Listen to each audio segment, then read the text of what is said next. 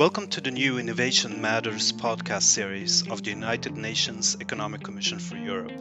Innovation Matters aims to engage leading experts on a range of topics to explore how innovation could drive sustainable development in Eurasia and beyond. Our episodes explore ongoing trends, opportunities, and challenges, such as the fourth industrial revolution, the sharing economy, the circular economy, autonomous vehicles, and digitization. My name is Anders Jonsson. I'm the head of the Innovative Policies Development section at the United Nations Economic Commission for Europe, and I'll be the host of this first edition of the new podcast series Innovation Matters. Our topic for today is the platform economy. Using the potential of platforms to turn products into services more systematically across the economy and society opens up a range of opportunities that can drive sustainable development over the next decades. As our guests will argue in this edition, the platform economy is potentially one of the most important transformations of our era, and, on, and one which has arguably only gotten started. To help us understand what the platform economy is and why it is so transformational, we are honored to welcome one of the most distinguished experts in the area of the platform economy, Professor Mike Munger. Mike is a professor of political science, economics, and public policy at Duke University and he also directs the Duke University Philosophy, Politics, and Economics program.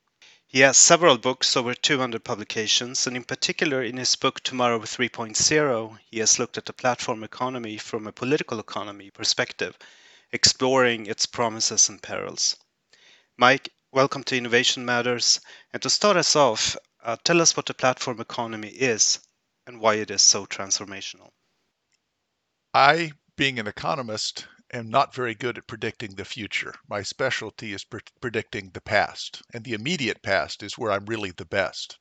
So when I look back through economic history, I'm, I'm a student of Douglass North, and Douglass North was an economic historian, uh, won the Nobel Prize in 1993.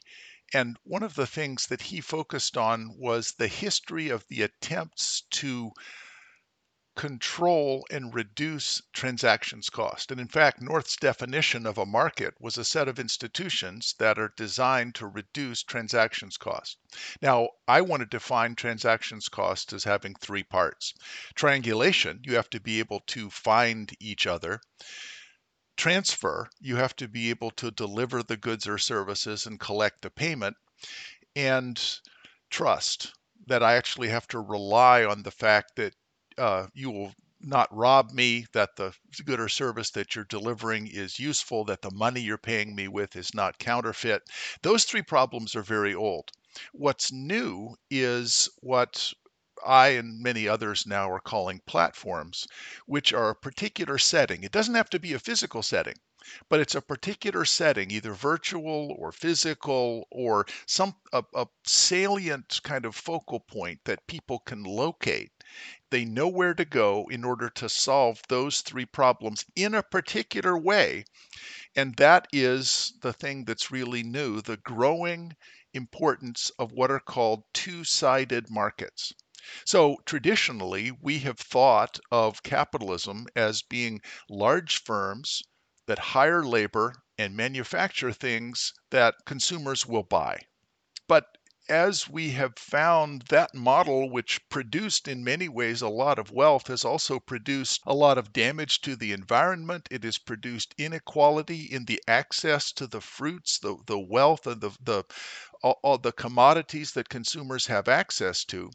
Two sided markets are a way of sharing, are a way of, because we have enough stuff we have enough stuff. All we have to do is make better use of it, and everyone will get access to it. So, a two sided market is one where someone who has something that they're not using to its full capacity shares it with someone else who could not afford to buy the thing itself or to store the thing itself, but who is eager to use it. And so it's a problem of commodification. One example that I often use is my car. I am ashamed to admit I have a BMW 330 and it sits most of the time in my garage. And if not, it's sitting at a parking space in my office at Duke, at my office at Duke.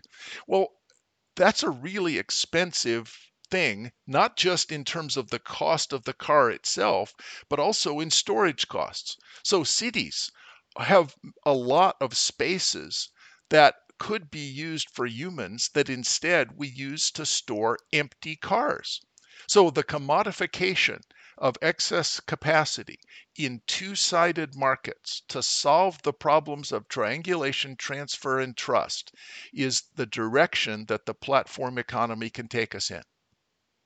Thank you, Mike, for that introduction. Indeed, it's very important to think about how we can use all of the excess capacity that is out there for sustainable development to make consumption more affordable and to make production more sustainable. But to make this a little bit more concrete and to avoid getting too technical, could you give us a few examples of what is happening now or what might be happening in the future? And concretely, how those examples resolve the problems of triangulation, transfer, and trust uh, that you talk about?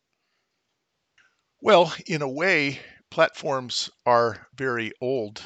5,000 years ago at the souk in uh, the Middle East, so a variety of marketplaces in the Middle East, the marketplace didn't make stuff. What they did was have people who wanted to sell grain, pieces of wood or furniture that was made out of reeds. Everybody knew that you could buy those things, and the consumers would also go there. So the souk, later the mall, the Sears catalog, which was a the first virtual platform because it was pieces of paper. Sears did not sell stuff. Sears sold access to the products that were in a two sided market. So I, a seller, would put my ad in the Sears catalog. You, a buyer, would look through the catalog, and Sears would handle the problem of delivery and payment. So Sears was a platform. They didn't sell stuff, they sold reductions in transactions cost. So the question is, how is that going to change? And Amazon obviously is a platform but it's a virtual platform. It's not a physical catalog. It's not a mall. It's a virtual mall. But the, I, what I want to emphasize is these things are of a piece. So, what I've tried to do, and I've already warned you, I'm not good at this, what I've tried to do is predict not the past, but the future. So, imagine that, uh, well, I you see some some pictures behind me. My wife is a fan of being able to hang pictures in our house. Suppose that I want to hang a new picture, and to do that I have to drill a hole in the wall. Well, right now I own three power drills and these power drills are of different types and they're all in the garage and I can probably find them. Why am I storing those things? Well, the answer is transaction costs. It is easier for me to own and to store those things than it would be to rent them. But platforms can make it possible to rent, to share actually, to share things in ways that until now have just seemed fanciful. So my wife says, All right, we're going to hang pictures today. And I get out my phone and I go to Uber because Uber actually is the competitor for Amazon. Uber will be the new virtual mall because they can deliver things for rental. We think of Uber as being a competitor of taxi companies. It's not. Uber is a competitor of Amazon because it can deliver things for our use. So I go to Uber, I go to Power Tools, I go to Drills, and I say I want to get it delivered. And a few minutes later, my phone buzzes because the smart pod in front of my house knows, because it's smart, that the power drill has been delivered by an autonomous Uber car. I go out and I get the drill, and it's a better quality commercial drill than I could possibly afford for myself because I'm only renting it. I put the two holes in the wall, and my wife says, No, I don't want it there. And I go, Okay, so I drill two different holes in a different spot, knowing that later I will have to patch the first two holes that I made, but it doesn't take very long. And then I put the drill back in the smart pod, and the smart pod communicates with an autonomous Uber driver who then picks up the drill and takes it on to its next use. Now notice that the density of transactions of this drill mean that we have commodified the excess capacity that until now has hindered our ability to share. This drill, this high quality drill, is available for the use of 10 or 12 different people in a single day. It's much higher quality and it's it's the it's a commercial quality drill. It means that right now in the United States there's 100 million power drills. We probably need 6 or 7 million high quality power drills. So my vision of this is that it's going to transform the number and quality of commodities to make them shareable and usable. Now, you can say that that example is going a bit too far. That's a drill joke because drills have bits. It's going a bit too far because in the current setting, we don't think about being able to rent things that way. But we do rent cars that way. There's a number of things where transactions cost have been brought down by computers and software. So I think very quickly we're going to stop owning things. We're not going to need parking spaces in cities. We're not going to need large closets in houses. We're going to be able to share things because there's already enough stuff. All we need to do is make it possible for more people to get access to it. And the nice thing is that this will both increase all of our wealth. It will give us more space and it will dramatically reduce our environmental footprint. We can do all of those things. Thank you, Mike. Indeed, as you say, and as as we explored before, the potential of using all of the excess capacity that is out there, such as cars, houses, tools, but also human skills and human potential is enormous. We might be talking about as much as 90% uh, of assets could be turned into services and made more affordable by this kind of intermediation.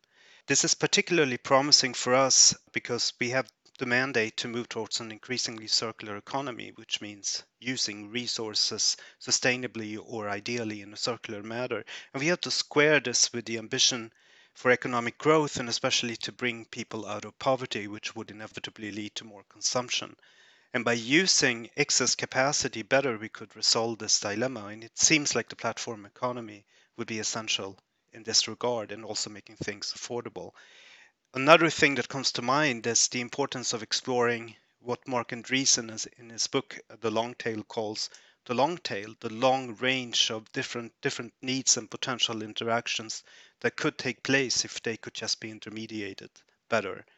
Another thing that's important is that this will create opportunities for entrepreneurship and jobs. We don't know which ones exactly yet, especially on the production side, but we know that there will be many. So, but the question is, how do we get there? Why is there still for many of us no convenient way, for me, for example, to, to drive to work in the morning, although behind me and ahead of me there might be someone going in exactly the same direction with lots of space in his or her car. Why is this still not easy? Why do we still own tools and own cars and own much more products than we actually need at any given time? It seems we only scratched the surface here. So tell us a little bit about how we get from where we are now to the future. That's a really long question. My my answer could easily take an hour. Um, I'll try to speak briefly in in just five minutes. I think it's interesting that we have so far not made that much progress in solving the problem of commodifying excess capacity for rides. Now, notice that Uber, if I call an Uber, that driver then goes to a place he or she would not otherwise go. So that's not re- that's not really ride sharing what that is is the person has a car in a few minutes and I need a ride, and so there's a mutually beneficial transaction. But those who live in Central Europe do have an experience with a true ride sharing app, which is called BlaBlaCar. And I often try to explain this to American audiences because I don't know why it doesn't exist in the United States. But BlaBlaCar is an app that use the software to provide three pieces of information. First, where are you now? Second, where do you want to go? Three, at what time? And then there's actually a fourth, how much do you want to talk? blah means I don't really like people very much. Blah blah means, according to the software, enjoys a natter. And blah blah blah means rarely pauses even for breath, just speaks constantly. So if I'm in Brno and I'm going to go to Prague in the morning, I contact BlaBlaCar, and there's a trucker who is going to have an empty front right seat. And I meet the trucker, or maybe the trucker even picks me up if, if the he or she is going someplace that was close to where I was thinking, and then drops me off in Prague, not at the airport, but at near the center city. And whereas a train would cost 100 euros, BlaBlaCar may cost 12 euros. It's much cheaper. So BlaBlaCar has shown that it is possible. And that's just hitchhiking. In the United States, we used to call that hitchhiking. That is true ride sharing. There is an example in the United States of something that's like that. One of the things that we've tried to do to get people to share is to have high occupancy vehicle lanes. So there is one lane where if you have two or three people that are in the car, uh, you get to go. Otherwise, the police will stop you or a camera will show that you don't have the other people in the car. Well, in Washington, D.C., the capital of the United States, there is a piece of software called Slugline. And so you pull over and there it's known that there are different spots. If i want to, go to downtown dc there's a place in virginia where we all meet. If i want to go to the cia if i want to go to the pentagon there's another place where we all go to meet. People line up and the cars pull up. They get two passengers and then they go to that destination, which they're going to go to anyway, and no money changes hands because it's a mutually beneficial transaction. The driver is now able to use the high occupancy vehicle lane, and the two riders both get a free ride to their work destination. This is so reliable that people actually routinely use it. That is, I know that at 7:15 I can get a ride within 5 minutes and so I can actually get to work that way. So we are making progress. Your question is why have we not made more progress? But that may be because you're kind of a glass half empty guy. I'm a glass half full guy and so I've seen that we made enormous progress. The big problem that we have is honestly old people. Young people are used to using apps they're used to using things like BlaBlaCar. When you think about it, if you use Airbnb, you're saying that you're going to stay in someone else's apartment and they have the key in a city you've never been to before. That's creepy as heck. Young people do it without another thought. And the reason that they do it is they know that reputations, the problem of trust, can be solved by reputation and reviews. And Airbnb has, has already collected a large body of reviews. It's not a perfect solution. But if I stay at a place and another 50 people have all said, yeah, the host was great, not creepy, this felt terrific, then we can solve the problem of trust decentralized way without regulation. The, the, the, state is operating in the background. And of course, being finding ways where every, universal broadband, universal access to something like cell phones, being able to put this in the hands of more people. There is a role for the state, but allowing it to be solved in a decentralized way by reputation and reviews mean that I think in another five years or so, as old people like me start to retire and go around with walkers, and young people start more and more to use apps, it, we're not far from being able to share power tools. Thank you, Mike. Indeed, I don't know if I am a, a pessimist, but to the extent that I am, I'd like to cite the famous uh, uh, founder of, of, of, behavioral economics, uh, Daniel Kahneman, who said, I'm a pessimist for the simple reason that I keep getting positively surprised. And indeed, if we look back towards history, it takes a long time for technology to really filter through. Just to have electricity and phones in every home took over half a century, even in the developed world. And much of it has actually been fundamentally human about building new habits and institutions that take advantage of technology. So it's clear that we don't know exactly what's going to happen and it's going to and how it's going to play out. But it's probably also clear that 20 years down the line, we're going to look back and wonder how inefficient our societies were at this particular moment. I'd like to ask a few questions referring again to your book. You talk quite a bit about the difference between owning and renting and the perception and the perception of ownership and how this might change driven by the changes brought about by the emerging platform economy. If you could please talk a little bit about that and also maybe specifically about the challenges that developing and emerging countries in the ECE region might face. How can they avoid falling behind and create opportunities also on the production side, in addition to the opportunities that obviously will come on the consumption side, especially in light of widespread concerns and also shrinking fiscal space during COVID recovery? If you could talk a bit about that. Gosh, these are such these are big, hard questions. Um, but I, I, I will do my best. So Ronald Coase famously asked the question if markets are so great, why are there firms? And the answer to that question was transactions cost. That firms are a way of reducing the costs of having contracts and employees and being able to produce things. If Ronald Coase were alive today, he might ask the question why is it that we own things instead of rent? Because when you think of it, owning is very wasteful owning means that I pay for everything twice. First, I have to buy the thing and then I have to pay to store it. And developing nations spend an awful lot on not just storing things, but putting locks and trying to protect the things that they own because state capacity, the police, the courts cannot necessarily be relied on to enforce property rights costlessly.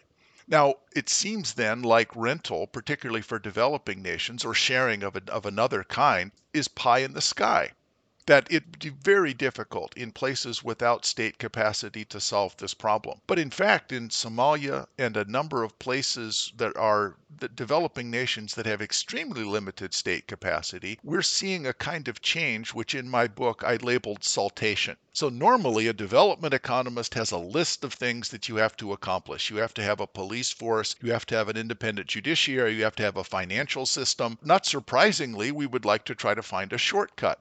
Well, software and blockchain applications that allow us to write smart contracts may be a way of achieving the kind of change that I have called saltation, which is a kind of leapfrogging, which is we can we can skip the intervening steps. And so in some ways I I don't need Bitcoin. I don't need smart contracts because I have the US dollar and I have the the entire US infrastructure of the economy working for me. But if I'm in a developing nation having a reliable currency and having a, a, way to have contracts that will enforce themselves using blockchain technology without requiring cooperation of the corrupt police force or slow court system means that I can leapfrog several steps in terms of economic and political development. So, what I don't know is how the state and how international organizations like the UN can best facilitate that. But I do know that asking the right question is the first step. So, the important thing is to recognize we need to try to change the way we think about development from the usual list of here's the institutions that until now you have had to have to say here's a way that you can use saltation, leapfrogging over all of the intervening stages of development and achieving development on a much faster human timescale. Thank you, Mike. Indeed, for us, the idea of saltation or some people also talk about quantum leaps. I know it's a slightly different concept. Uh, it's very important changing institutions from the bottom up. In fact, turning the institutions into something akin to institutions of Denmark and Switzerland is a process of history and take a long take a long time. And one of the things that do not do well is to not resort to long laundry lists of institutions that need to be done. We need to think about shortcuts and we need to think about the history of institutions and how they can gradually transform. But if you look around the ECE transition economies, there is actually surprising momentum in innovation based on the platform economy here and there. The problem is it's not spreading quickly enough to the rest of the economy. So in the long run, we're optimistic, but in the short run, there's quite a bit of work to be done. Another thing you talk about is the importance of uh, consumer surplus. You note that most of the value that we will get from the platform economy is not in GDP itself, but in the advantages that accrue to consumers and that we don't actually measure in, G- in GDP. And this consumer surplus can actually be quite substantial. If, for instance, you ask people how much in the US, how much they would pay for not having internet during a month, they might talk about several thousand dollars. And this is, of course, utility that is not measured. And Tyler Cowen talks about the world where people have cell phones rather than factories, where uh, more most of the activity will be on the consumption side. What do you think a world like this will will look like, and what the implications will be? Well, it is starting with the last part first. It is funny that we call them cell phones because, as far as I can tell, no one under 30 has ever used them to make a call. They they text each other, they watch videos, but it's not a phone as far as they're concerned. It's a small portable communication device that is connected to a network of networks called the internet, and it runs little pieces of permissionless innovation called apps. So those three things, this personal communication device that's connected to the internet that runs apps, those three things together mean that we all will have access in ways that have not been true until now. So the question that forgive me, I've forgotten the first part of your question. I was so excited about Tyler Cowen. Uh, the other question was about the consumer surplus. You mentioned the neglected importance and the value that you will not see if you just look at uh, GDP figures. Ah, so consumer surplus is the difference between what I have to pay for something and what I actually have to pay for something. And the idea in computing GDP was that what we want to look at is the aggregate level of economic activity. And we had an anachronistic sense that sales were what was economic activity. But there's an awful lot of things now on the internet that are effectively free. And my favorite example is Wikipedia. So Wikipedia, in a way, is not really a market transaction at all, but it is a platform. So if I want to find something on Wikipedia, it has a search function. So that's triangulation. If I want to write to add a new section in Wikipedia, or if I want to edit something that's already there, I get credit for it because I metadata on Wikipedia show who has contributed this, and people on Wikipedia credit people who write those entries. You actually get a lot of value from creating value for someone else just because human beings are cooperative creatures. But we need a setting in which you get credit for that. People who write on Wikipedia, they don't get paid. But Wikipedia is, is, a, is an enormous emergent human achievement. But suppose that we can't trust what's on Wikipedia. So I go and I will edit Lars Jonsson's uh, entry, and I'm sure it's a, a, long entry on Wikipedia, and I say all sorts of horrible things about what Lars has done. Well, whoever is in charge of that page looks at it the next morning and says, Well, no, I don't accept these edits. And they press one button and it reverts to the previous form which means that it also solves the problem of trust. I can spend hours and hours writing slanders on your Wikipedia page, and with one touch of a button, it reverts. So, Wikipedia is a platform that solves the problem of triangulation, transfer, and trust. Now, how much is Wikipedia worth? Well, it doesn't enter into GDP because its price is zero. But how much would you pay for access to Wikipedia? I would pay, I know, thousands of dollars a year. And if we multiply that by all the people who use Wikipedia, Wikipedia is creating trillions of dollars of value. And it's doing it in a way that's not in a traditional market setting. So, unleashing people from this market idea that I only do something if I get paid for it and giving people reasons to create value measuring the surplus, the consumer surplus that's created, means that right now we're dramatically underestimating the value of the new sharing economy. Sharing by its nature is going to be hard to measure because it's dramatically cheaper. That's the benefit. So the, the value proposition is that all of it get more access to more stuff and more information that's extremely valuable at a lower price. If we use GDP to measure this, we'll miss it. Thank you, Mike. So the consumer surplus is perhaps by far the largest opportunity that we have here. But let's look about the production side, opportunities for employment and, and entrepreneurship. Here there's uh, there's quite a bit of concern about issues such as rising inequality, both among classes but also among countries, uh, skills gap, benefits that might accrue to, to a few, the rising wage premium. Uh, and if you look at simple data like IP registrations across country, it's very clear that they tend to accrue to a couple of developed countries because it simply doesn't make sense to accrue them in other situations. I know that we inevitably fail to predict the future, and we have in the past and we will in the future. But talk a little bit about the concerns around the future of jobs and also maybe about the potential social policy response uh, that we could put in place to protect the vulnerable, but also build the skills to make the most of human potential in the context of the platform economy. The main one that worries me is giving people access to the resources that they will need to be able to undergo to go through this transition. So it looks to me like some kind of universal basic income or some kind of access to a reliable source of either income or a, a, way of being able to live when I'm not sure that my job will continue. The second thing is access to access to education is is such a cliche.